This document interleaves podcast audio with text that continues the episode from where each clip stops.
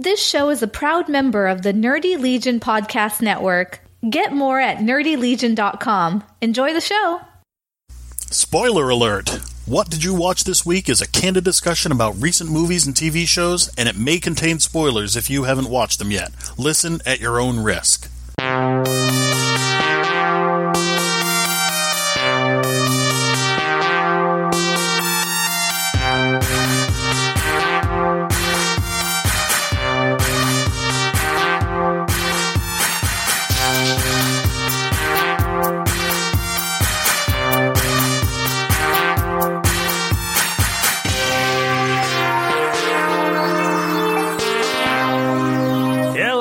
Welcome to episode number 373. What did you watch this week? My name is Mike.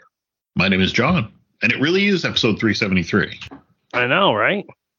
Um, next week will be 374, and then 375, and then 376, because that's how progressive numbers work.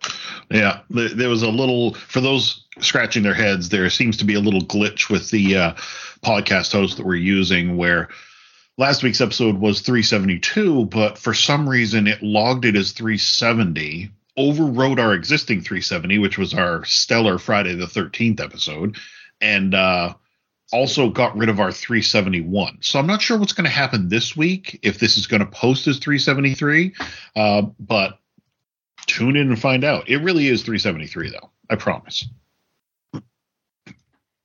Yes, indeed. What's So, what's new with you otherwise? um, not a whole heck of a lot. Uh, watched some shows, uh, two movies, one very much against my will, and uh, you know, got a little news and trailers to talk about. What about you? Um, well, I watched uh I watched some shows and I watched uh, just a couple movies and a little bit of news and trailers. Um, I watched one movie that came out 20 years ago almost for the first time ever. Um, and that is the thing I did. It's going to be interesting to talk to you about that when we get there. Yeah. Um, so I'm looking back at my notes here. Uh, I will say this. Oh, I'm sorry. I watched three movies. Haha. That's like a record for me. Um, I will say this. Uh, the winner for me this week was by far Loki. Um, Why is that? did, did you watch the episode six finale? Yeah, it was amazing. It was like so you remember last week when we talked and you asked me what I thought of Loki so far and I said it's slow. And I have Yeah. no idea how they're going to manage to wrap this up in one episode because they've really given us nothing this season. Yeah, I fucking take all that back. Like holy shit. This episode like redeemed the entire both seasons. I mean, I loved it. I'm assuming you loved it as well, given that you said that it was amazing. I, I did absolutely love it. I, I, you know, um, so at the end of episode five, essentially, it was the mo- the insurmountable odds. Yeah. Nothing that he's gonna do is gonna change what's gonna happen. He keeps trying to zap back in time, and and so in this episode, which is called "Glorious Purpose." um, we see Loki doing his time slip, and he learns how to control it. Um, and he's trying to fix the loom. And how many? I don't know how many times he did it, but like he goes back and he tries to get He Who Remains, or sorry, Victor Timely, to to get down to the platform to do what they need to do. Thousands, if not hundreds of thousands of times, basically, because he's like, "What do? How long is it going to take me to learn everything that I need to know from you about this? You know, uh, about to o- OB?" And he's like, "Centuries," and it says centuries later. And you got to figure all of that took place. Each one of those interactions took place in what, maybe 10 minutes maximum. Right. Yes. Yeah. So there's six of those in an hour. There's 24 hours in a day. If this went on for centuries, Yeah. it's astronomical. The patience he demonstrated is is akin to um, the doctor trying to punch his way out of the diamonds. Yes. You know? yes, it is. Yeah, I mean, like because it took him centuries and then it failed. Like how soul crushing must that have been? So I just did the quick math. If if it was a 10 minute span and he was doing it repeatedly, because he's not taking a nap, he's not sleeping, he's slipping No. through time.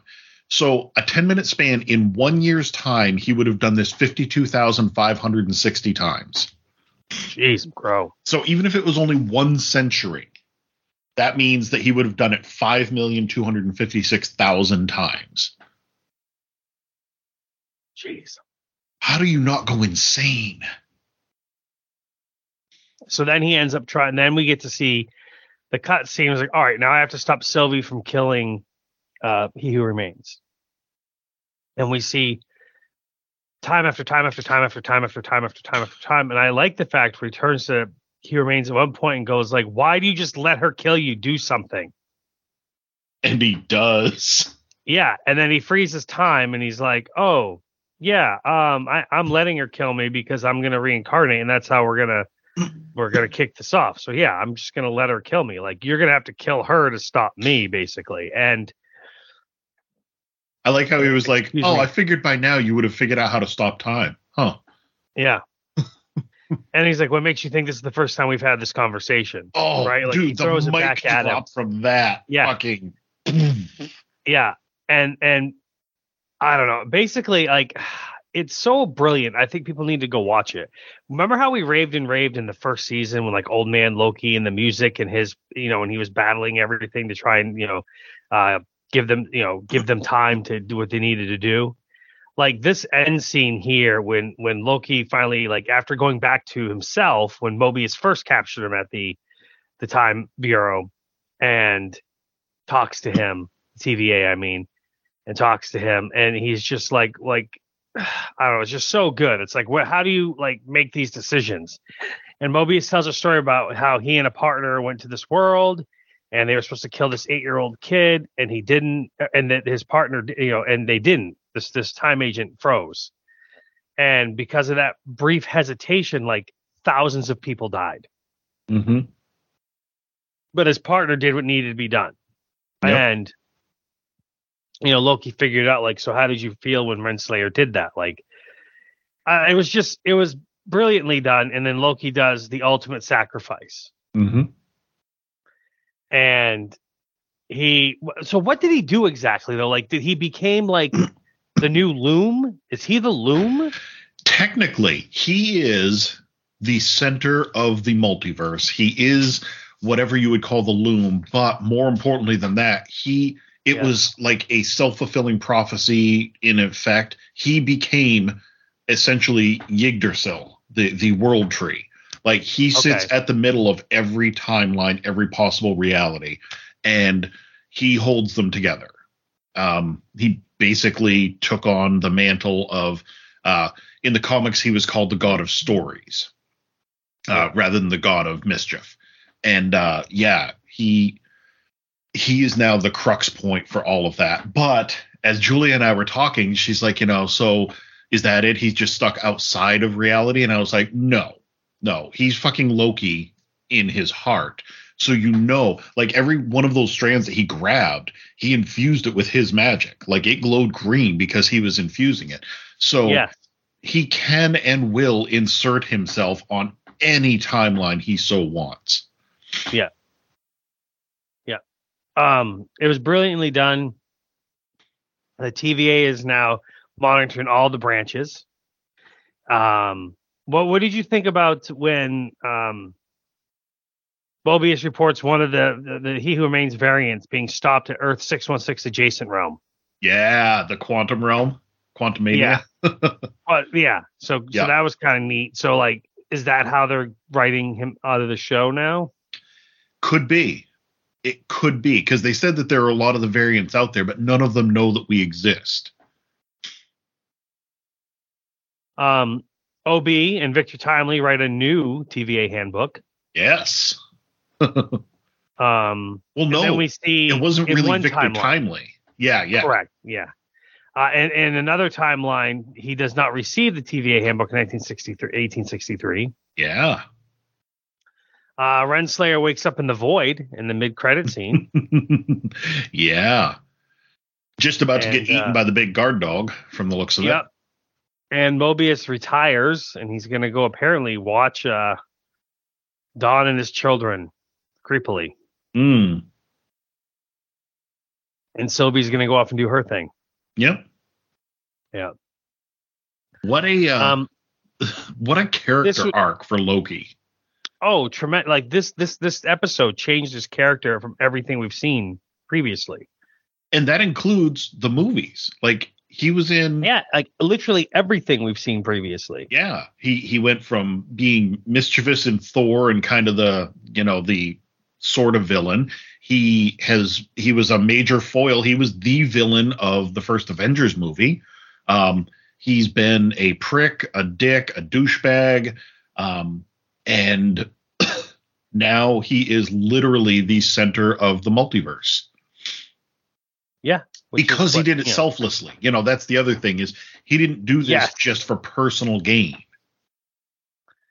Yeah, he absolutely did do it sel- uh, selflessly. he always said he was, you know, burdened with glorious purpose. Well, this is a pretty glorious purpose. It really is. They they took somebody who was a villain and turned him into the ultimate hero, essentially. I am very excited for season three to see what happens. Me too. Yep, I'm very excited to see what happens with season three. I'm very excited. I mean, like, I know you went and saw the Marvels. Um, I'm sure we'll talk about that later, but I know we can't talk a whole lot about it. But I'm I'm interested to see how it affects the rest of the movies. Or are Mhm. we not going to be in the multiverse anymore? Right. Are we just going to put it to bed? Um, Mm. Yeah. Uh, I guess we'll see. Yeah. Um, definitely my choice though for winner of the week. This fucking I was so blown away by the fact that last week I was like, ugh, this is annoying. They're not doing anything. And then they pulled this shit and uh it it wasn't just, oh, okay, they did a good job. This just blew me away. When he's talking with Mobius, like you said, he goes back to when he was first abducted and taken Yes. to the TVA and he starts talking to Mobius of having knowledge that he shouldn't have. I love how Mobius, the most out of character he was, just literally said, "Oh, somebody got a uh, hold of the playlist a little early," and then he Yeah. just rolled with everything else. He never sat there like, "How are you doing this? What What are you talking about? What do you know that I don't?" Like he just rolled with the whole thing, um, and that was brilliant. I loved that uh, because that was very in character for who Mobius is. Like the banter, the wit he just stuck right with it and i love that Yeah. yeah, it really finished strong. Like it finished very strong. and this is probably the longest character arc that we've had for anyone in the mcu Because this whole season really was a giant Loki character arc. Mm-hmm. yep You know? Although i have i forgot to say this the past couple of times we've talked about this but it has to be said i don't know who it was whether it was wardrobe hair whoever somebody decided that this season the best choice for sylvie was that mullet Yeah, And- that wasn't good. That wasn't a great choice. that person needs to be fired. Like, I don't know what they were thinking. That is the worst decision I have seen in a long time for that kind of a stop. What were they thinking? And she committed to it through the whole thing to the point where when we saw the the fight with her and he who remains, it was jarring to see how her hair used to look. Don't get me wrong. Yeah. It would have looked terrible on anyone it, the the style itself you pick that up and put it on anybody else it's still going to look terrible. Nobody should be forced to to wear something like that. So now i feel better having said that. So we don't have another Disney series until January when we have Echo, yep. And they're dropping all five episodes on the same day. oh wow. Only five episodes? Yeah. No, I, no, I didn't say five. They're dropping all episodes on the same day. I don't know Okay. how many there is, Okay. but they're dropping all the episodes on the same day. Okay.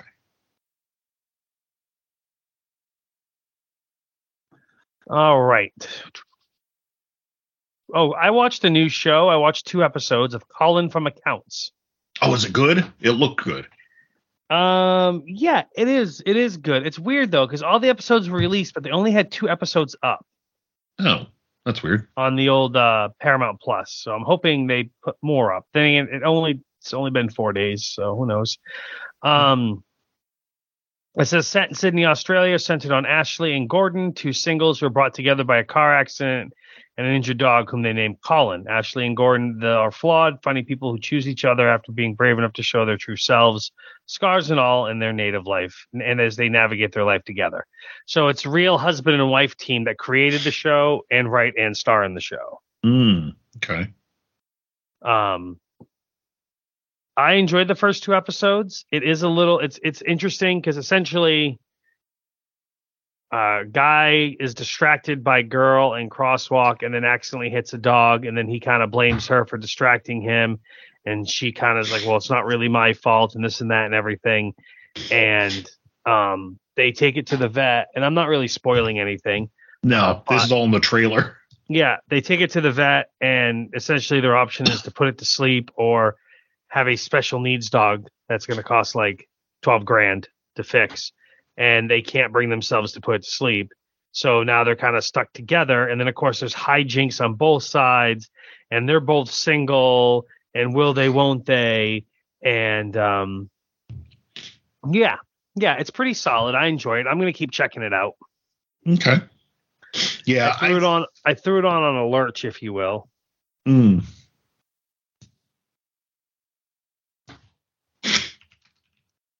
I uh, I had seen the trailer for it, and I've seen a couple of promos, and I did want to check it out.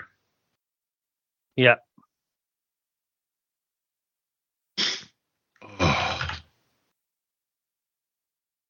what else? Um, I will say this: we finished Wolf Like Me.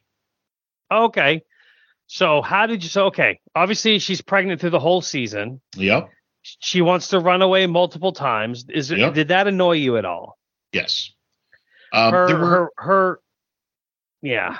there were a number of things that annoyed me. Um, there were at least two or three episodes in a row where it felt like in a 25 minute episode, There's We seven episodes. yeah, we start off with everything's hunky dory, everybody loves everybody else. Then we get a major conflict. Nobody can trust each other. Everybody is mad at everybody. And then something happens and it all gets resolved. We get a Disney ending in the entire like 25 minute episode. And this happened multiple times. So that was a bit distracting for me and didn't really feel too realistic. Um, Um, go ahead. what did you think of the absolutely insurmountable odds ending to the season?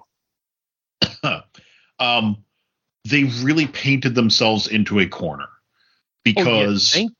it, I mean, she's already being questioned. Well, they're both being questioned for homicide, murder, whatever it is down Yeah. in Australia. Um, she they they Yeah. impounded her car because they had a warrant um, with a loaded gun in the hand in the yeah, uh, she has an glove illegal glove in the gun box, and he's like, "Why do you why do you have that?" Well, in case I tried to eat our baby and you wanted to, and so you could shoot me in the head and kill me. Yeah, um, and she bought it out of the back of a guy's car, so you know that Right. it's illegal. Um, they fled the hospital, even though she needed a cesarean. Um, the the the daughter was about to be kidnapped by his sister-in-law, you know, the sister of his dead wife.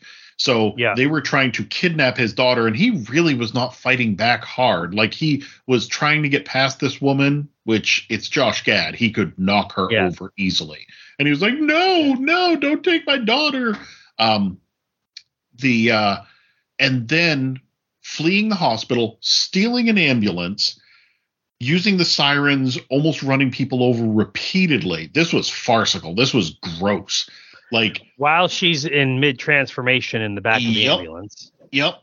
And then uh getting back to the house so that she can lock herself in the basement. Um, and then the house is surrounded by the police, lights blaring because oh, they Yeah. just committed what in the United States would be several felonies. Right. Like, how are Um, they going to explain this one? yeah how do they get out of this one this is i feel like uh this is one of those moments that kathy bates's character in misery was talking about you Yes. know we're gonna come back and it's gonna be like uh like all swept under the rug in one episode or something Um, the episode where her professor comes back or her former, you know, whatever, after she, yeah, the Yep. guy that she turned by accident. yep When he comes back, I hated Josh Gad's character suddenly being like a little child of like, well, did you have sex with him in the past? Um, you're, you have a child. You're yeah in your 30s, maybe you're 40. yeah Uh, your your girl, your fiance's 30, maybe 40. She was married in the past. yeah Uh, guess what? You both have had sex with other people. Why are you being so insecure all of a sudden? Like that's Right. stupid shit. yeah That annoyed me. yep i That- agree that completely Was, that's lazy writing, unnecessary, like, like just absurd. Like really, And- just absurd. and for him Now- to then be like and you fucked him you two fucked so much as wolves because he's still got it in his head that she's conscious while she's a wolf and that she Well, understands because, because she he when she was a wolf and she saved them from the two guys at the end of the first season. He's like, I saw that you recognize that.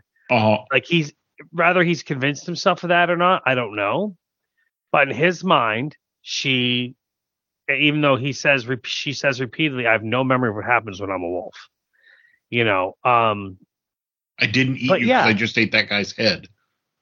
right but like here's the thing the him being very upset about what about them having sex while they were in werewolf form Mhm. that i believe like that that i believe you know like that insecurity sure absolutely you know Yeah. um But also, if they're unaware, so this was this would be the difference. or if they had purposely, yeah if they purposely went out and got drunk and then fucked around, absolutely be pissed.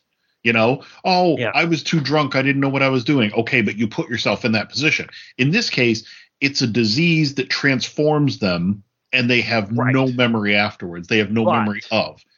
i am more accepting of him being emotionally irrational about Yes. them having sex in wolf form than i am about him being emotionally irrational about well did you have sex with him once upon a time before i even knew you existed I Like, can, I am yes, way I can more- on board with him being emotionally irrational or, or, you know emotionally irrational with them having sex in wolf form than anything um but yeah they've definitely painted themselves in quite the corner Mhm. um i kate and i watched the first episode of bass reeves or lawman bass reeves or whatever you want to call it on uh, paramount plus it's a taylor sheridan series are you familiar with this No. Well, you know who that Taylor Sheridan fella is, right? Mm, I don't think so. He made um really? Okay. Uh Sounds that just surprises but- me. Well, no, because he he's created Yellowstone and the Mayor of Kingstown in 1883 and Tulsa King in 1923 and So Tulsa King I have watched. The rest of them I have not watched and have no interest in. but but you're familiar with them. You've heard of Yellowstone. Okay. Yes, I've heard of all those things. You know what I mean? I but like if I was watching all those shows, then I probably would take note of who was Okay. doing them. Fair enough. Yeah. So it's a Taylor Sheridan period movie, which I have never watched Yellowstone. Kate says I wouldn't like it. I shouldn't bother watching it now because, um, yeah, I just shouldn't bother Okay. watching it now because, um, uh, I, words and things. I wish I could think of them. Just give me two seconds. sure. Oh, there's too much drama right now. Like at first it was great, but now it's, there's just way too much drama. Okay, uh, Mayor of Kingstown. Um, we I watched a couple episodes of that. Didn't really get into it.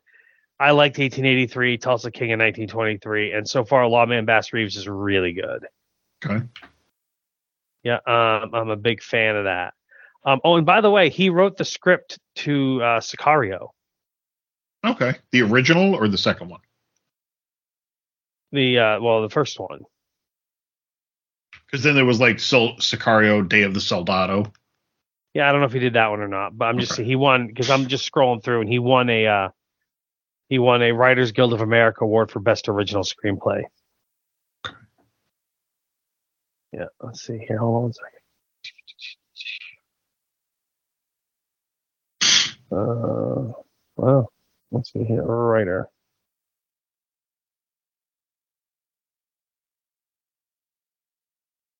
Let's see here. Uh, ooh. Sicario, Hell or High Water. Ah, he wrote Sicario, Day of the Soldado as well. So there's that. Okay. Anyway, so Lawman Bass Reeves. It's a true story or based on the life of Bass Reeves, who was a slave in the South, and then after the Civil War, uh, was actually became a deputy U.S. Marshal, and he spent the majority of his life as a lawman down in Arkansas in the 1860s, and he died in 1910. And so this is basically his life from how he got away from his his master, who was a major in the uh, in the Confederate Army, to how he became rose up and became a deputy U.S. Marshal and in the South of all places. Okay. First episode was great. I think there's only three or four episodes. Oh We wow. watched the yeah, it's it's a mini series, not so much a television series. Okay. But if you like westerns and you like Taylor Sheridan's other stuff, you'll you'll you'll like this. Okay. Like I said, the only one that I've seen is uh, Tulsa King. Yeah, fair enough. There's another show that I want to watch at some point. Um, well, it looks like there's only three parts. Well, now it's saying new episode every Sunday. But I also have here that it's the other day on Paramount it said watch the season finale on Sunday, Uh oh. which was previously. Hmm. Um, Interesting. but anyways, yeah, no, if you like westerns and, and you like his other stuff, you'll probably like this a lot. So Okay. Cool. Um. Um, I caught caught up on Quantum Leap. ah. Tell me your thoughts. But if you if you want to talk about something else instead, go right no, ahead. nope, because I think we've only got a couple other shows to talk about. I didn't watch anything else, TV show wise. You didn't watch any Invincible? I did not watch any Invincible because Okay. I caught up on Quantum Leap, Gotcha. and I had I was away last Thursday night. I worked evening shift last week on Tuesday, uh, unexpectedly. Thursday, I stayed the night down at the Samoset, taught teaching a class to my wife. I, I taught a class Saturday, Friday morning. Whew, my wife stayed with me down in Samoset in Rockland. We've never stayed. It was nice to stay there. I would never pay to stay there because it's not. It's too pricey for what I think you get for it. So it's not. Yeah. Uh, I'd rather go stay the night in Freeport and spend the same money and be able to walk around the shops. Anyhow, uh, taught a class Friday, uh, Friday morning. Saturday night, I went to the Wrestlin's. So yeah, I didn't watch any Invincible. I caught caught up on Quantum Leap. I watched a couple episodes of Colin from Accounts. I watched three movies, and then the other shows we spoke about. Nice. Um, I will say that So- we, uh, before we get into Quantum Leap, then I'll just say that we uh, did some more Doctor Who. Uh, we are basically finished with the second of the last season. Um, we did that whole arc that involves uh, Mary Shelley's Frankenstein being the inspiration, or the Cybermen being the inspiration for Mary Shelley's Frankenstein. Um, seeing the the full story behind the Timeless Child, um, culminating in you know what's to be the seasonal episode because you know they stopped doing the Christmas episodes during Chibnall's run. So the seasonal episode, and then we're done with this season, and then we've got six parts of Flux and three specials, and then we're caught up in time for the uh the premiere of the next special. So that'll be exciting. Um and I've got to say this, Invincible is fucking amazing. This show is so good. Um and the first episode back, I'm just going to spoil it right out. Not spoiling the story, but you know how the one thing with Invincible in the first season is they be they you just watch the episode, you're just watching the episode, you're jamming along, and then like Mark would say, I don't know, I was thinking like, and before he could say Invincible, you get the title card and you get the spray of blood. And Yep. And it was always that somebody was about to say invincible. Maybe that kid really is, and then you get the title card that says invincible and a spray of blood, and it kept getting more sprayed with blood. First episode of the second season. People are talking, they're like, maybe we should call Invincible. And there's no title card. And you're like, what the fuck? And it happens like three or four times during the episode. It's like a cock tease. It's like they keep teasing you with it because you're expecting people to say, you know, build right up to it. And then instead of hearing the word, you're supposed to see the title card. Um, Yeah. It was fun. It was fun as hell. It drove me nuts. It was edging and I loved it. So, uh, Edging. but the, the show is great. Two episodes into this season, that's all that's been released so far, and uh, I love it. Can't wait for more. I, I'm definitely looking forward to every episode every week. But yeah, Yeah, there is um very few shows on TV right now because with the strike, there's nothing new, and except a bunch of reality stuff, which I don't typically watch. yeah, I haven't Um, really been watching any of it either. We're Like using we the time did to watch, catch up on Doctor. we did watch the first episode of Oak Island. oh, Dude, rough. Like it's amazing how we used to love to look forward to watching this every single week, and now Yeah. the last couple seasons has just been kind of depressing. yeah, and it's almost like we could skip episodes because they're just going to recap everything the next episode, like all the important stuff. Yeah. And it's like, oh, good. I didn't have to watch all of this to just see this type of thing. so, yeah, it was a struggle. I'm sorry. Uh, it's all right. It's all right. So we have three episodes of Quantum Leap to discuss. Yeah, And I guess my biggest thing is what what is what was it you were looking for me to take away from this? Because like you So- seemed like there was something that like you I really you really wanted me to take away from it. So in one episode, I can't remember which one it was. It was not the most recent one, but um, Magic was talking to the new boyfriend there, and he basically had a theory. And now it's been a couple of weeks, so I'm not going to get it completely right. But he had a theory about the possibility that the quantum leap engine runs on whatever it is, like hope or or No, it wasn't magic. It was Tom. right. Tom was talking to Magic, and Oh, I'm sorry. Yes, I was saying the new boyfriend. I couldn't remember his name. Yeah, the quantum leap accelerator runs on sacrifice. Yes, that's what like it was. the sacrifice of Sam Beckett and now the sacrifice of Ben is what actually makes the quantum leap accelerator run. so and it's theirs and, and without their sacrifice it wouldn't run like that yeah, they are pretty pretty st- stuck on that and the interesting thing about that is that um, if that's the case, then it basically means that he will never come home.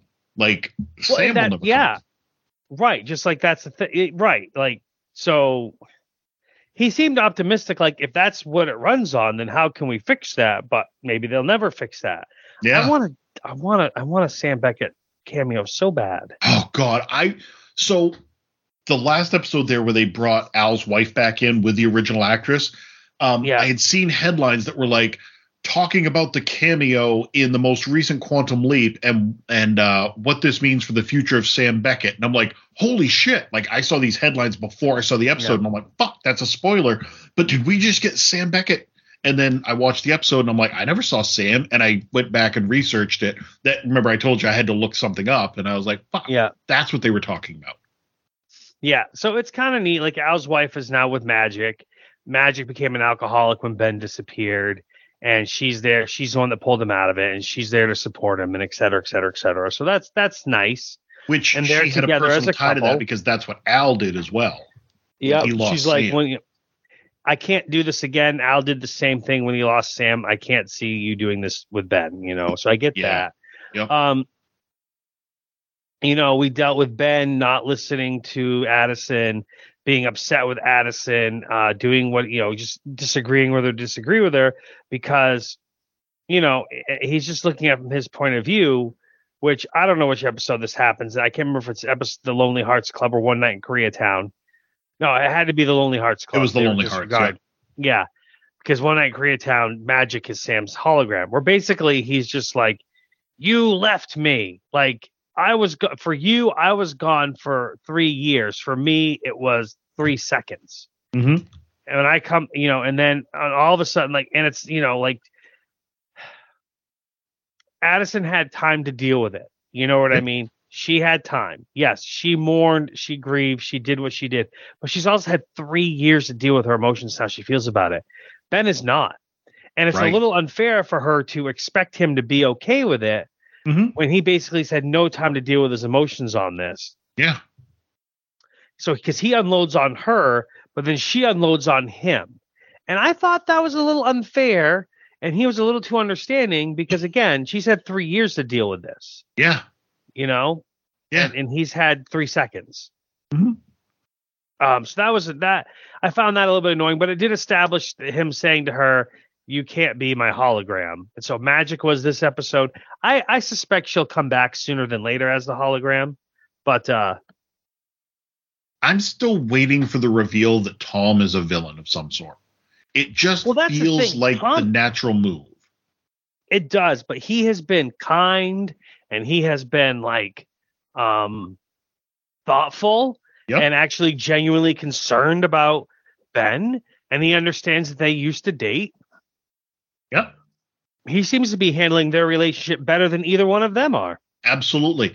And which also again would set him up as being the big villain. yeah, if I was a storyteller, shit, yeah, do it in a D&D campaign. Give them a nice Yeah. NPC who's helpful, knows their way around the town, only wants to do good, you know, lost their parents at a young age. Oh, we're going to look out for you and it turns out that they are the villain. Did we ever determine the evil leaper from the last season? Like, yes, we knew who it was, but did we ever determine how that person leap leapt? Yeah, the you're talking the uh the guy who kept running into him, who knew him. Yeah. Yeah, Yeah. it was uh he was there from the future because basically in the future they realized that um Quantum Leap was responsible for something. Right. Uh, Something But- went wrong. And so he was there from further in the future, sent back on a mission to make sure that this technology could never be used. Was that ever actually resolved? Uh he's gone. That's the only resolution that I'm aware of. Like dead he's gone or Yes, yes, he was killed okay. and That's right. then jumped into the accelerator. Yes, that's right. That's right. That's right. That's right. Yes. Okay. All right. Um so episode three, Close Encounters, the main storyline is that Ben is uh, an investigator for Project Sign investigating uh, aliens uh, in 1948 or whatever it was. Uh, I absolutely loved this episode. I thought it was fantastic. Um, I did too, except I- for the very end. I felt that it was too easy. Uh, I know, but I, I I thought it was a great nod. You know, like, hey, there's some abandoned there's abandoned airfield in Groom Lake. You know, go go over there. I believe they call it Area 51. I was just Yeah. like, cheesy. um, but I liked it. I thought it was a great episode dealing with aliens and UFOs and government cover-ups and conspiracies and whatnot. I thought it was great. I enjoyed it thoroughly. Yeah. Um, the Lonely Hearts Club, I actually found this to be a bit annoying, but essentially we needed their relationship on the TV to kind of counteract the relationship between Ben and Addison and their real life, quote unquote. Um, yeah, so we basically got to see his failed relationship and him trying to get together with his daughter and on and on and on, so that way Ben and Addison could have their explosion at the end. Mhm. Um, it was it wasn't a bad story, but it was just it was a prop to further Ben and Addison story. And I also piggybacking on what you were saying about, you know, the whole Ben and Addison thing. I agree completely. Like he hasn't had the time to grieve, process his feel, etc. But also Yeah.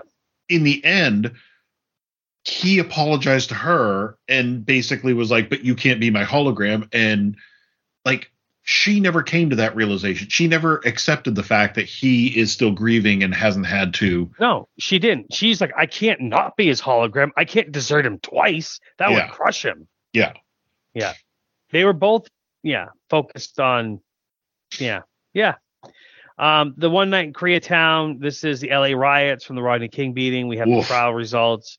Um, yeah. Um, Magic goes back to his experiences in the summer of '67 with Yep. the race riots that happened down the South and how it affected him. So he kind of has a flashback. So he's like, I, I can't do this. And then of course, but he does at the end. Um, yeah, I thought it was, I thought it was a good story. You know, it's, um, Korean father and his two sons, they own a shoe store. Uh, one son's going to go in the military. The other, Ben's character, the other son, his buddy, who his father thinks is a thief invested, wants them to, uh, they want to make their own shoe line and on and on and on. And uh, it was a good story. I did like, because I feel like we haven't, get, we don't get this enough. Like they gave us a summary at the end. Like we're in the ambulance going to the hospital, and it's like, is he gonna make it? And he's like, yeah, he's gonna make it. As a matter of fact, you know, like I feel like we haven't gotten some good summaries like we got this episode. Yeah. Because I always look forward to the end of Quantum Leap, the positive summaries. Like I would have liked a summary on the the nurse who got stuck at the store with them because of the riots and her car getting torched. Yeah. I would have loved to have known something positive happened with her. Yeah. Or the um the waitress lady in the uh diner back in the uh alien one. Like I thought she was gonna turn out to be somebody who helped start the you know the foundation of Quantum Leap or something. Yeah. I actually I kept expecting her to turn out to be uh an evil leaper. Like it would have been a perfect thing, a female uh who's got an awful lot of knowledge, she's uh brilliant head on her shoulders, seems a little bit too out of place for the area that she's in. Um, gets along really well with Ben. I, I I was like waiting for that to be the reveal. Wait, like, are we talking about? Oh wait, wait. Are we talking about the the nurse from the Koreatown episode, or are we talking about the uh, the the uh, waitress at uh, Closure Encounters? The waitress at Close? Okay, because that's that's what I thought you were talking about. But Yeah. we had just been talking about Koreatown, so I'm like, okay, No, yes, you were I, saying you know what? you were saying the Oh, Koreatown, yeah. and we we should have gotten more on her. And I was like, yeah, I was waiting for the other one too. So Yeah.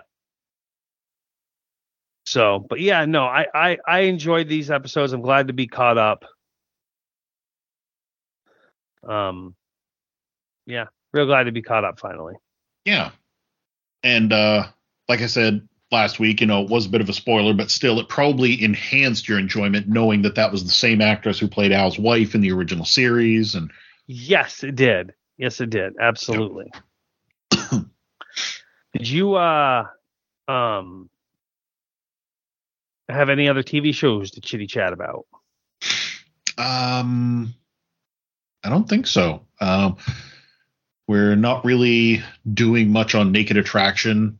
Uh, you know, we pop it on every now and then, but we're trying to focus solely on getting through Doctor Who right now, so that we're caught up on that. And then, Yeah. like, there's a number of shows that we want to start. Like Blue Eye Samurai on Netflix has been getting fucking rave reviews, and I really want to check it out. Samurai. Yeah, it's an anime about a uh, woman who goes on a path of revenge in samurai times. It's it looks amazing. It's getting hugely good reviews. Really want to check it out, but we're holding off on that until we're caught up on Doctor. Um, there's a few shows like that that we're like, oh, I really want to watch this, but let's wait. So yeah. Okay. so movies, Yeah. I got three. that's light for you. Wait a second. Did I have a fourth?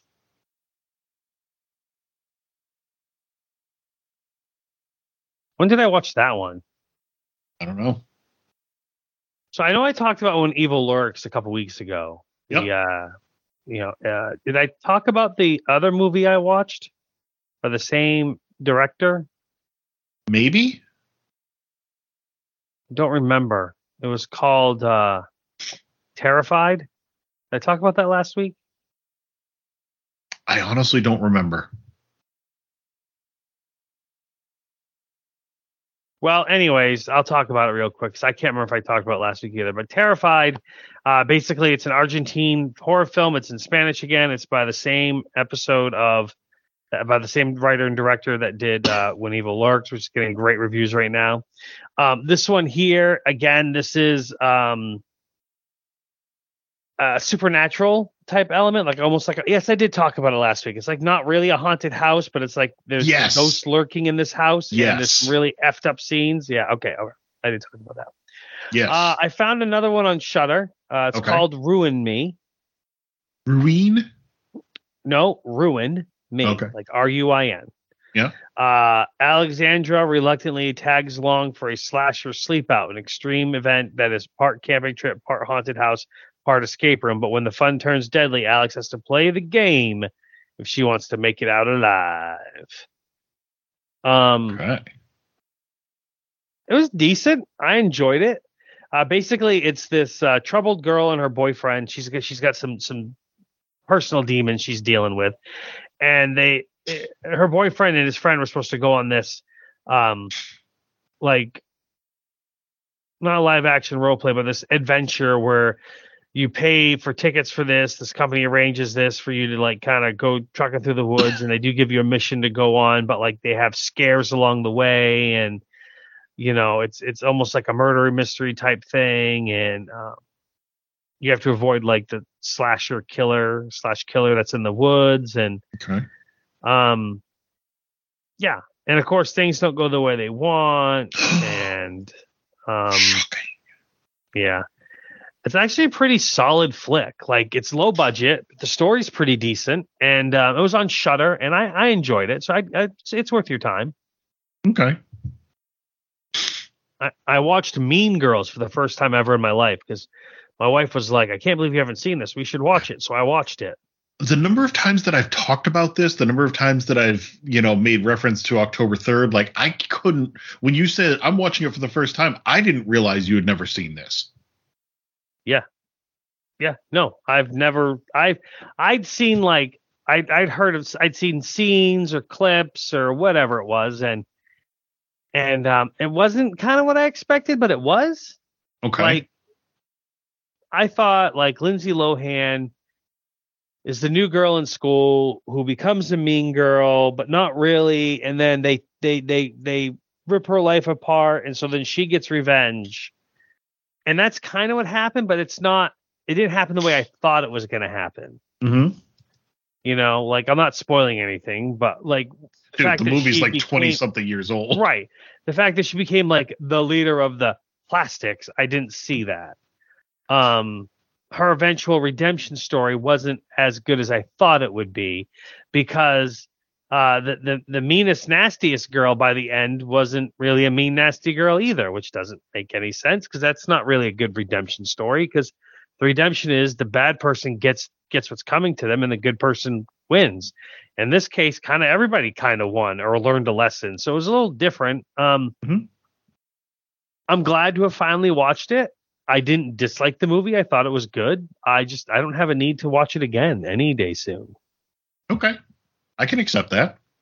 you know uh the new one will i check that out sure sure i will uh but um It's Yeah. essentially the same story, just in a musical form and with updated, you know, because I'm sure Yeah. that as you're watching it, you're like, huh, yep, this is 20 years old. Yes. Yeah, there's certain aspects that didn't age kind of well. Um, but uh tis what it is. Fun fact for you uh, Tim Meadows' arm in that, that was Yeah. not part of the script. Uh, he broke his arm before filming this. And so they had to. Oh, In fact, I think if I remember correctly, he got the, the cast off partway through filming. So they made a fake cast and put it on him so that it would be consistent with the Yeah. whole thing. Yeah. Um and then what, did you watch any movies? You said you had three. What did you got? Yeah. I got one more. Well, I will say this real quick uh, about Mean Girls. Um, you're right. Like this was not a traditional. Oh, it's a redemptive story, and you know the the villain becomes penitent, or the villain gets what's coming to them. It was Yeah. the the whole point of the story was that you know that time of a girl's life is rough and they tend to spend too much of it or in this case you know at that time period they were spending too much of it hating on each other being mean to each other um, because all of them were going through shit and none of them were happy where they were you know regina ending up on the lacrosse team and being a jock it wasn't as much of a celebration or like a reward for her it was more that this is what I really wanted all along. You know, this feels more natural to who I am. Um, and none of the jocks were even afraid of her, anyways. Yeah. yeah. um, so yeah, it's it's less about redemption, more about finding your place. You know, finding where you yep. belong. Uh, lots of, I guess, star power. You know, Lizzy Caplan was in there. Um, all the uh, girls uh, were uh, Amanda Seyfried, yep. Lindsay Lohan, uh, not Lacey Amber, Chabert. Yeah, what's another one? Rachel um, McAdams. Rachel McAdams, um, Tim yeah. Meadows, Neil Flynn was in there. Tina Fey. Anna Gasteyer. Yeah. Um, okay, so for my movies, I, am going to go kind of in an odd order. So the other night we wanted to have like a an in movie night. We're like, oh, let's just curl up in bed and watch a movie. We'd seen a preview for one on um, Netflix called Happiness for Beginners. And um, yep. it's a good, fun, decent, sweet, uplifting movie. Um, it's got Ellie Kemper, who played Kimmy Schmidt, and it's also got Mateo from Superstore in there. Yep. And uh, surprise, surprise, he's playing the gay best friend.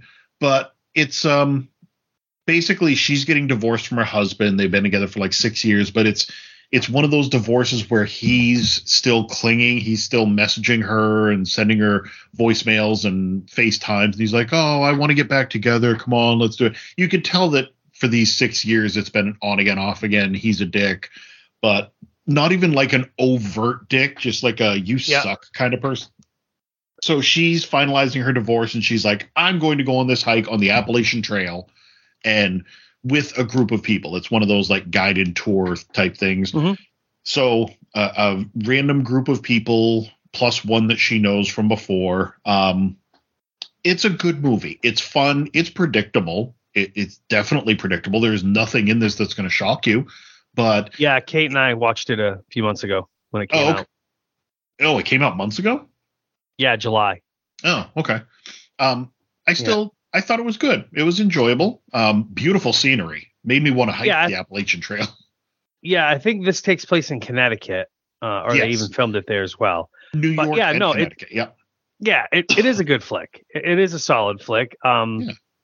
you know, the, the I like the trail leader who's young, and so everyone makes fun of him for being young, uh-huh. but he actually knows what he's doing, and um, yeah, I mean, like and again, she she did the faux pas. She went decided I'm going to go hike this trail.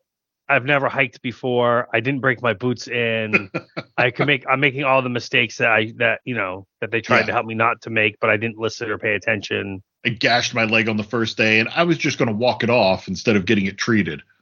Yeah, exactly. So, what's the next? oh, geez, face palming. So the other day, oh. I think it was yesterday. Julia was not feeling well. She was having a bad day. She was feeling ill. And um, so I was doing everything that I could to help her. You know, oh, let's get you this, let's do this. You know, just kind of being the, the good fiance. Not yeah. that it's a stretch. That's just, you know, I enjoy right. doing stuff not, like that. It's not a heavy lift for you. So then she hits me with this. You know what would make me feel really better? Oh, what? Will you watch Twilight with me? And I went, you fucking oh. spoiled brat. No. And and we got a good laugh out of that, like a hearty laugh. Um, but I was I was dug in my heels. I was like, no, no, I don't. She goes, there's an alternative. I'm like, it's got to be better than Twilight. Will you watch Fifty Shades of Grey with me? And I went, You want me to, instead of watching Twilight, watch the movie that's based on the fucking fan fiction of Twilight? Yeah, it would help me feel better. I'm like, You know, I'm going to absolutely destroy this. I'm going to rip it apart. That's why I want to watch it with you. Wait, I'm sorry. Hold on. Fifty Shades of Grey is based on fan fiction of Twilight? Yes. Yes. The author of the Fifty Shades books wrote fan fiction about Bella and Edward and that is what 50 shades of Grey is it's not their characters but she read she read the twilight books and was like oh imagine it was like this and i shredded this movie so i watched this with her and i fucking dissected it brutally because this is horrible. And many times I would look at her and say, you realize that that line right there is something that this person wrote in their book and made money for. It has made Yeah. me want to hate write. Like I want to publish something just so that I can say that I published something better than the 50 shades crap. Yep. This is horrible. Um, it is juvenile. It is wretched. It is terrible. It was a blast to rip it apart with her. It was, it was so much fun to sit there and watch this, hate watch it essentially. Um, okay. I'm very much looking forward to doing it for the next two because I know that I'm committed to it now. Um, but yeah, this is the type of movie that should only be hate watched. Like like the kind of fun that we used to have with Manifest, where you're just like, "Are you shitting me?" Um, until it got to the point where we just couldn't take it anymore. So at least this was just one movie. Um, but yeah, it it Hmm. Broke my soul, but I I loved doing it that way with her. And I kept I, I'd stop it every now and then and be like, "Are you sure you're okay with this?" She's like, "Oh, I love this. I'm I'm having like I got her to do a spit take at one point because I threw something out there and I was just like, "Are you fuck?" And she just literally did a spit take and it was great. So yeah, Well, I mean, I guess if you had fun watching it, I had fun tearing it apart. It's a terrible movie. It's a terrible story.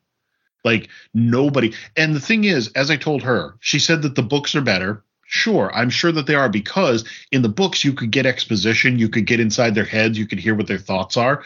Like there's one scene right in the very beginning where she walks into his office and trips and falls down, and they do the whole camera thing where they focus on her face and she looks up and sees him for the first time. And then it just pans over to him. And then he's like, let me help you up.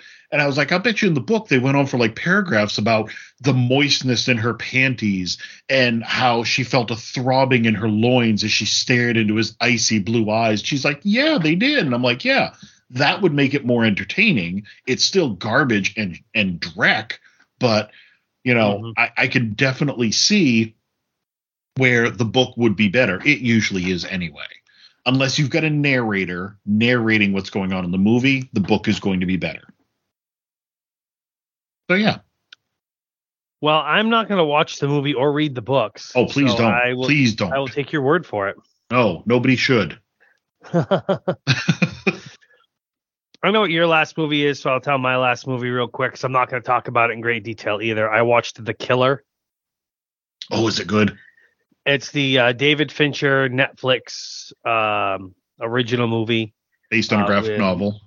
Yeah, with Michael Fassbender. Um, it is slow. The story is very methodical Uh oh. because the killer is very methodical. He's Okay. a very patient man because that's what he needs to be as a hitman. Mhm. And so the movie is kind of paced similarly. I enjoyed the story thoroughly. I enjoyed the action when we got the action thoroughly. I really liked the movie a lot. And I would give it a hard sell with the asterisk of it is very slow and methodical. It is a long two hour movie Okay. and it feels it. Okay. But I enjoyed it thoroughly. Hmm. Well, that's good. Something I- this is something I would watch again sooner than later. Hmm. But that's all I'm going to say about it because I don't want to ruin it. Okay. Well, I'm going to do the same or similar thing. Um, I went and watched the Marvels.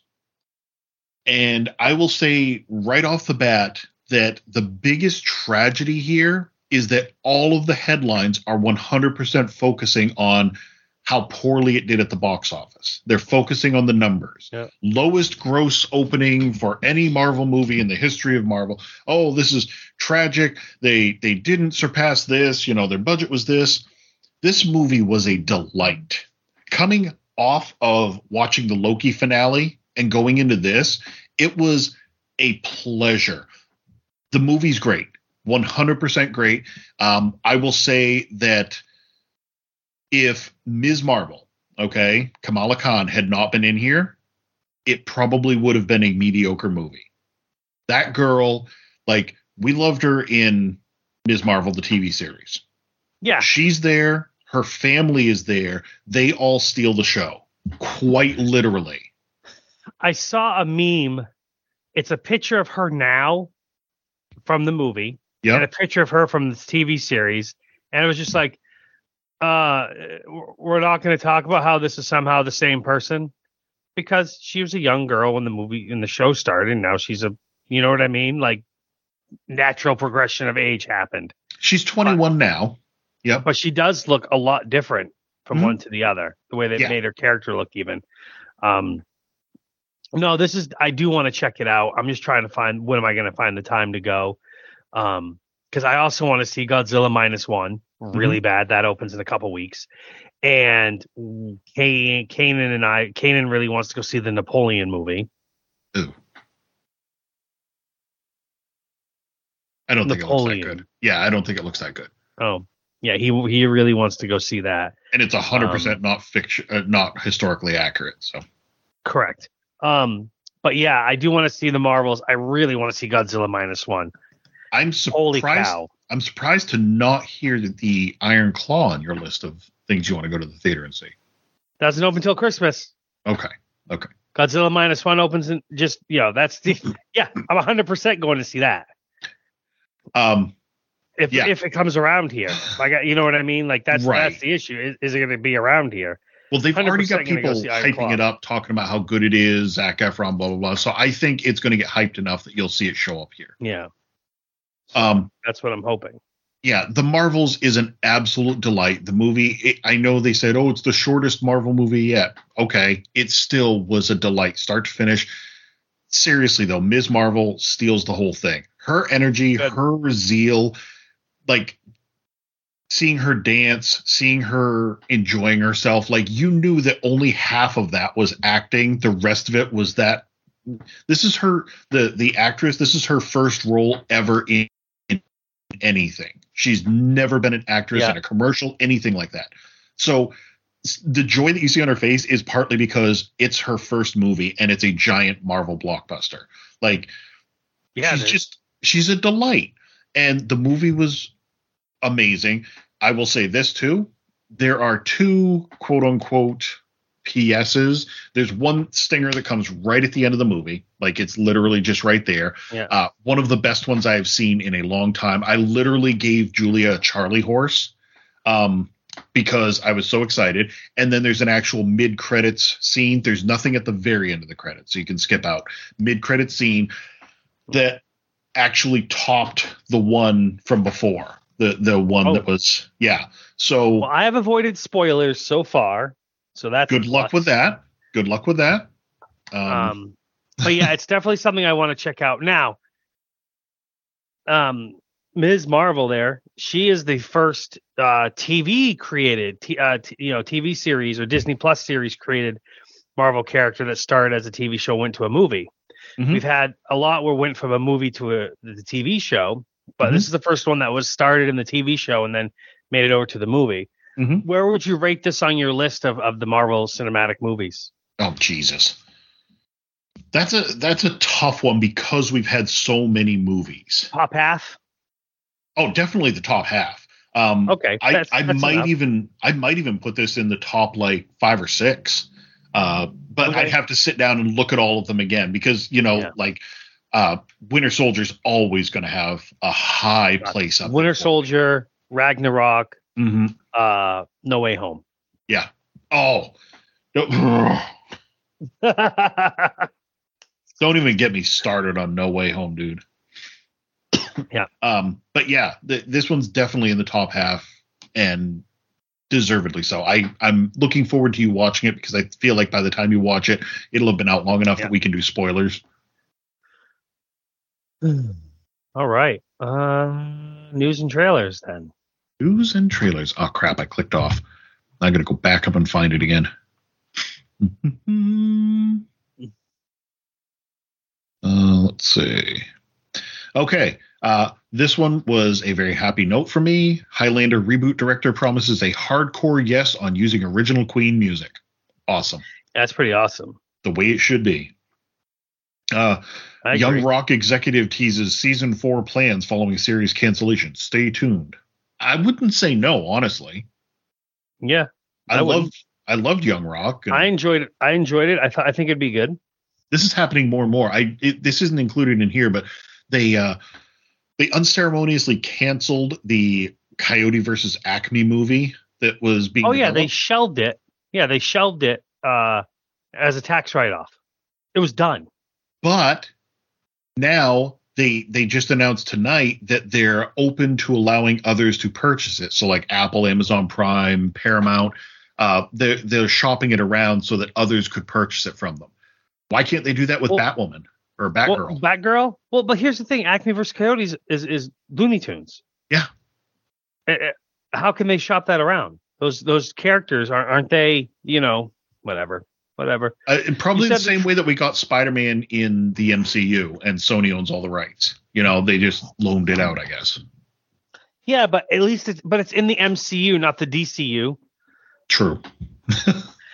Um, you sent me Teddy's Christmas trailer. Without looking at it, I thought this was gonna be a spoof or another Ted movie. You know, Mhm. Seth MacFarlane Ted, except it's young Ted. Right. No, not even close. This is just a G-rated How Christmas movie with Zachary Levi, and I have no interest in it.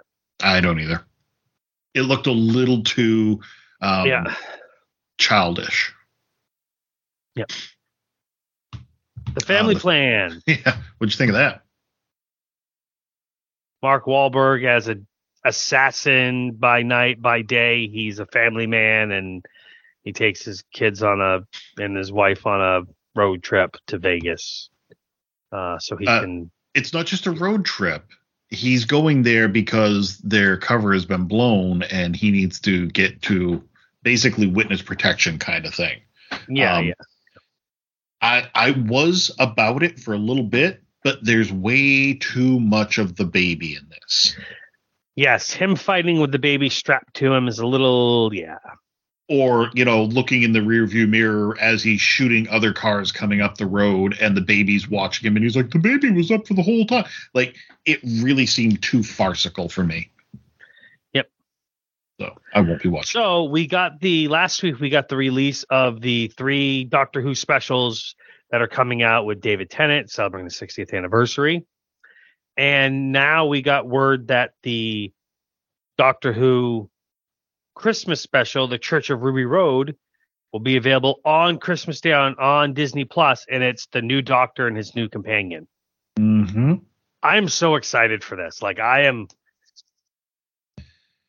It, it's Um, nice to go back to A, Christmas episodes, and B, Christmas episodes that start off a new doctor.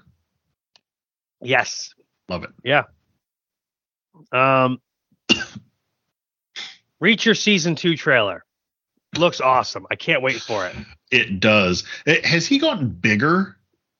Good lord. Probably he's an enormous man. Um,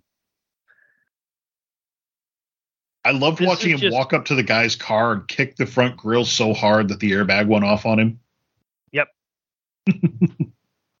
Amazing. yeah, no, it looks great. Uh, I'm very, uh, very happy about it. Um, And rather than it being like another small town that he happens to get mixed up in, this is it seems like the focus is going to be on his little special investigations unit squad. his his team that he had. Yep. So, So I'm looking forward to that. um, Adventures of the Naked Umbrella was that a be, them's the rules? Um yes. Yes. Okay, good. Yeah, because see, I got sucked in because it was one of those that you know showed up on my YouTube. You know, I'm watching a trailer and then I see a bunch of them on the Yeah. side, and I was like, "Oh, this is recent." And I saw Jeremy Davies, and I was like, "Well, he's had some pretty good roles." You know, think back at on Uh, Lost and stuff like that. Yeah. And it said And Tom Arnold's in comedy. it. Yeah, and it said action comedy. I was like, okay. And then I watched it and I went, "Well, he's getting that one." Yeah. Yeah, that doesn't look great. No, it looks terrible. Absolutely terrible. as we kind of discussed a while ago, uh, the way they're going to have the boys and and Gen V and whatnot and back and forth. Uh, the boys' new season is going to take place like two days after Gen V finished up. I'm down for that. I Yep. think that's a good a good plan. I like that. I like that. The Um, Artful Dodger. Mm. I think it looks kind of cool. Um, basically, con man back in older days. I'm not even going to begin to guess when. It looks like a Sherlock Holmes kind of thing. You know, the Robert Downey Jr. 1860s, Yeah. I bet. He's Yeah. a con man pretending to be a surgeon, and now somebody found him, and they're calling on his debt. I don't know. I'll check it out eventually. It doesn't look bad. It doesn't look bad. Yep. Is this going to be on Disney Plus or Hulu or? Hulu. Not that it'll matter soon. Yeah, they're going to be joining together to be one app apparently. As long as Mm. the price doesn't change, then that's fine, I oh, guess. you know it will. Yes, it will. Uh, mean Girls, like we talked about earlier, they're doing like it's not really a remake; it's kind of a sequel, but Yep. based on the Broadway play. Yes. Holy shit, Oh. dude! So Ghostbusters Frozen Empire trailer. Uh huh. So I will confess, I never watched Afterlife. Oh my god! I know. I, I never saw it in the theater because back then I wasn't going to the theater. And then when it came out at home, I was just like, eh, I, I don't, I don't know. I wasn't in the mood. I wasn't in the headspace. I just didn't think it would be that good. I heard it was good. God. And then I just watched this trailer and I went, fuck, now I really have to go watch Afterlife because this looked Well, you amazing. do. I, I'm giving Afterlife a hard sell.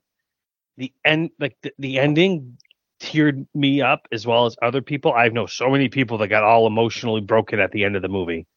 Um, from you, you watch it. I, I will. I, I looked it up. I think it's on Starz right now, but I've Yeah. got to I've got to watch this one because I really want to see Frozen Empire. It looked so good. Yeah.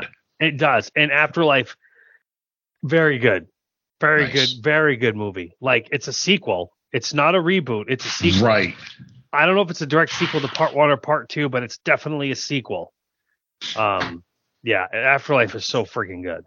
Awesome. Um, uh, Mr. Monk's Last Case, the Monk movie.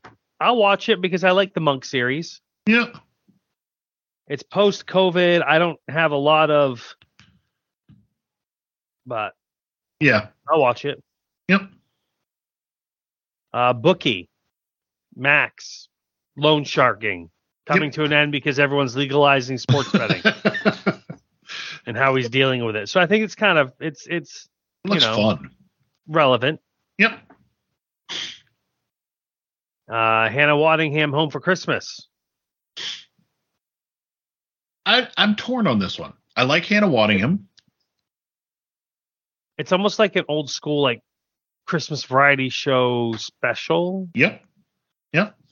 They just had a uh, a concert recently, and uh, I keep seeing clips of it on TikTok constantly. And basically, like Jason Sudeikis was there singing, uh, Hannah Waddingham was there singing, Beard was there singing, and he, she actually on stage shaved his beard off um, for seven thousand dollars donated to this charity. Like, yeah, uh, but they were having a lot of fun singing, dancing, watching her and Beard back to back doing the uh, vocal parts of Love Shack by the B 52s. Oh, that's cool. Yeah. Yeah. Uh, what'd you think of Candy Cane Lane? Eddie Murphy wants to uh, dress his house up the best. So he makes a deal with basically a devil of an angel or a devil of an elf. Yeah, I I don't know. A lot of Christmas movies coming out. Silent Night, uh, Violent Night came out last year, so this year we got to go heavy. Mm-hmm. Well, I mean, it is Christmas time, so Um, I don't know. What do you think of it? eh. I, I don't need Yeah. to see it. I might be it might be one of those like, hey, let's throw on a Christmas movie tonight. Oh, we could do that one. Yeah, Yep. Jillian Bell, Um, the the elf. I really like her. I loved her character in the second twenty or twenty two Jump Street, basically. her Yeah. being the roommate. I love her her comedy, her delivery. She's really good. So that would be my draw. I get that. Are we ever gonna get Beverly Hills Cop four? I mean, wasn't that supposed to come out like two years ago now? Yeah, they've been talking about it. And talking about it. And talking yeah, about like- it. Yeah. It seems like it should have been. uh, I mean, I thought they filmed a bunch of it. It's a Netflix movie. Yeah.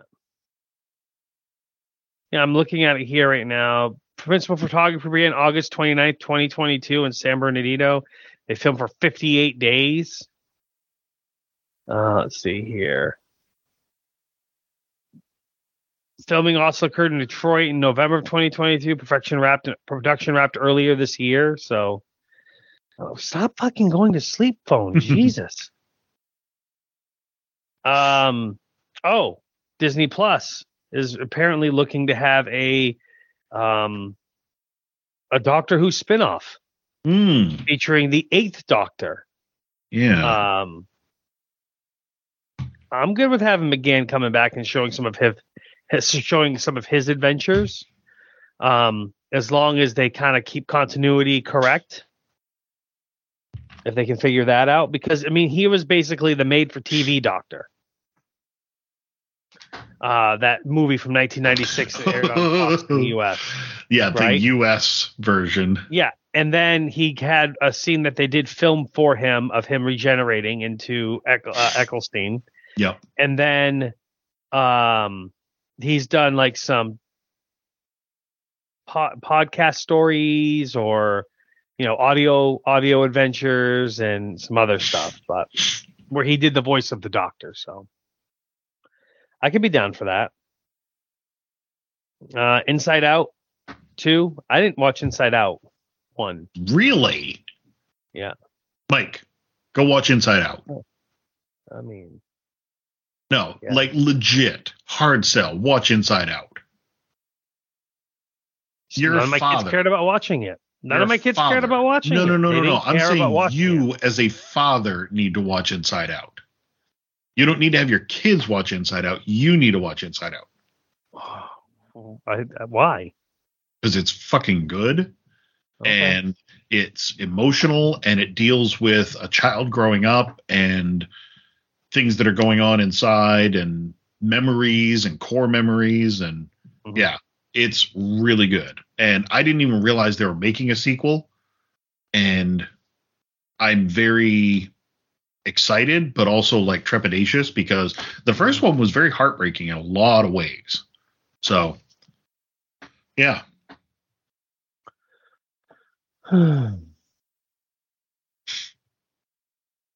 Dead dog pool is going to be in Deadpool three. I don't. I don't care. by the way It's going to be great. Deadpool is now the only MCU movie coming out next year because everything else has been pushed back. We uh, we didn't touch upon it, Yeah. but the the strike is over. Yay! SAG-AFTRA strike is over. We can get back to stuff. But everything's been pushed back so much that no Marvel movies are coming out. yeah. You sent me the trailer to Pig Killer official Red Band. Trailer, Yeah, sorry about um, that. Based on a true story. Yeah, that was that was the drizzling shits. Yeah, yeah. Um, Jake Busey is still doing stuff apparently. Yeah, I mean, I guess good for him. We've got a uh, uh, that one didn't even. I have to actually click on this one. Oh yeah, we got kind of a teaser for the final season of the Umbrella Academy, but it's basically nothing. It's the cast being like, "Yeah, so um, we're excited because the mo- the show's coming back and it's going to have lots of stuff. Um, there's going to be people. Um, the characters are definitely going to do things. Like it's all just bullshit. Very generic. Yes. Yeah, And they did it on purpose, of course. Uh, we got notification. There was a um, Geeked Week. Netflix was doing a thing on Geeked Week, so there were a lot of things that were coming out. Um, we're going to get a John Wick anime and another TV series that's separate from the Continental. Yeah. I don't know. More John Wick is always good in my I'm opinion. not. I'm not upset about it. Uh, a new standalone Fear Street movie. Hey, I mean- good. If they keep going the R-rated route like they did the original three, which surprises me because it's a young adult series, Yeah. I'm here for it. It half the fun though of the original series was the fact that all three movies technically tied into each other. So a standalone is going to be good, but it won't be as magical in my opinion. Like I kind of like the the three movie. How do they all? How the trilogy ran together. Yeah. Yeah. No, I get that. We talked about this earlier, but Disney Plus and Hulu were merging. Oh, November seventeenth, we're getting Blue Beetle on Max. I'll, I'll put that right up on my watch list with Flash, and uh, I do still have to watch the Robert Pattinson Batman though. That's legit. But you know, Flash and Blue Beetle. Ooh, I better set out some time to not watch those. When we went to see the Marvels the other night, the first trailer that came on was uh, Aquaman two, and I was visibly disturbed. I was like, Ugh. and so afterwards, Julia's like, "Now I'd like to talk about why you were so upset about that." And so I had to go on my diatribe about how they basically took the character of Arthur Curry, made him into a drunk frat boy.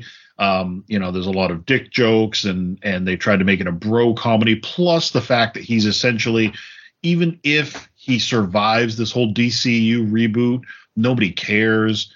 Um, everything going on with Amber Heard, you know, he's supposed to be a dad, but her screen time got cut down. Um, yeah, there was just there's a lot of reasons not to want to see that movie. I didn't even get into the CGI hair and how it always has to flow underwater.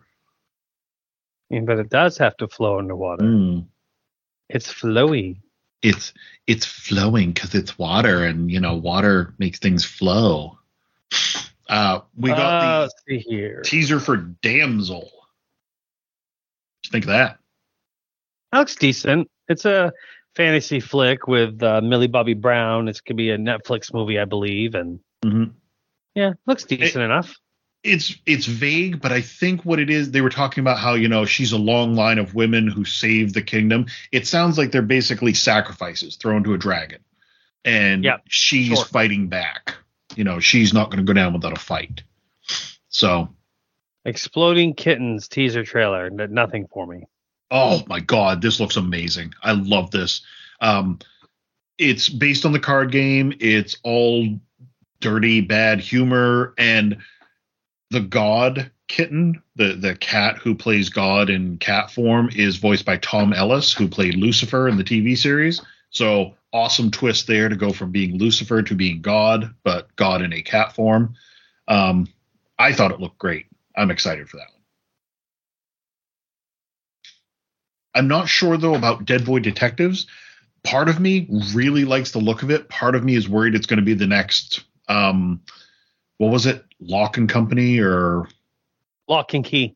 Lock no, not Right. Lock and Key, the uh the one that you Oh, watched that I never watched. Yes. Yes, I know what you're talking about. Yes. Yeah, the brother and sister thing.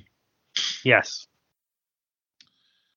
Um yeah, so I'm worried that it's going to get canceled after one season and we won't get any resolution, but it looked decent. I thought it looked pretty good.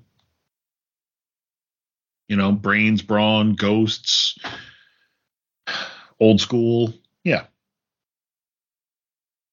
And then we got the fucking trailer for the new Garfield movie, voiced once again by the ever present Chris Pratt. I mean, I'm not. I'm not gonna be mad at him for it, but I'm just. I'm not a big fan of it. Me either.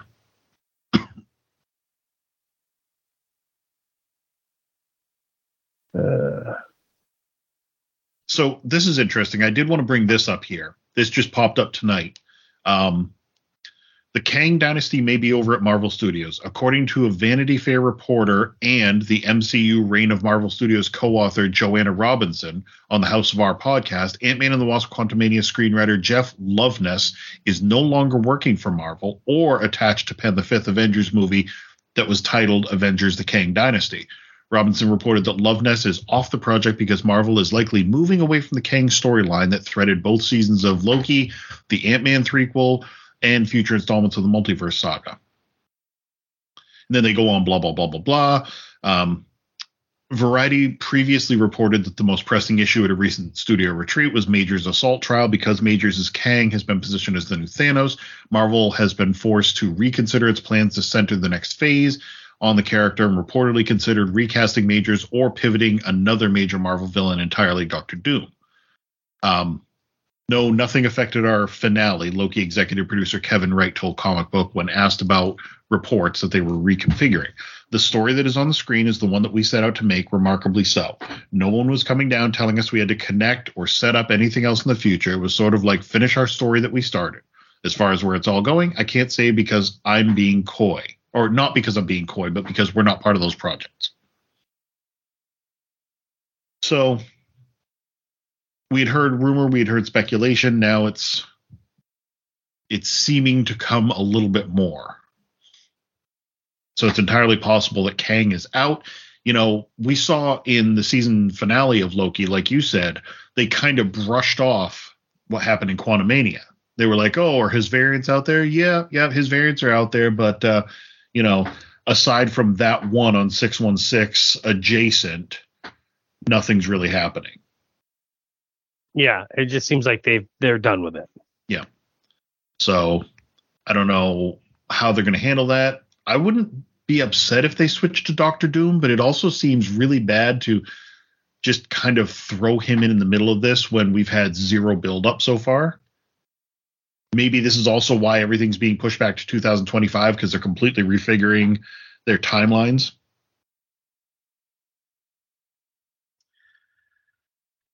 I mean, I guess that makes sense. The writer's strike. I mean, the writer's strike and then the actor's strike, and now trying to get Kang out of the storylines. Uh, obviously, talks of bringing back original Avengers as well, and mm-hmm. which we'll now that see what happens. Now that Loki sits at the center of the multiverse, he could do Yeah. something like that. Ooh, yeah, he really could. Pluck them out of a different multiverse and Yeah. stick them where he wanted. I mean, they're all variants now, so Yeah. Uh, that's all I got, though. That's it for me as well. Um, so I guess, yeah. Until next week, uh, I'm on Twitter and social medias, whatever they call it now. I think it's X. I don't know. Uh, I'm just gonna keep calling it Twitter. Uh, I'm Superstar Mel though. I'm the Quantum Geek, G33K. We'll, uh, yeah, we'll hopefully talk to you next week. Later.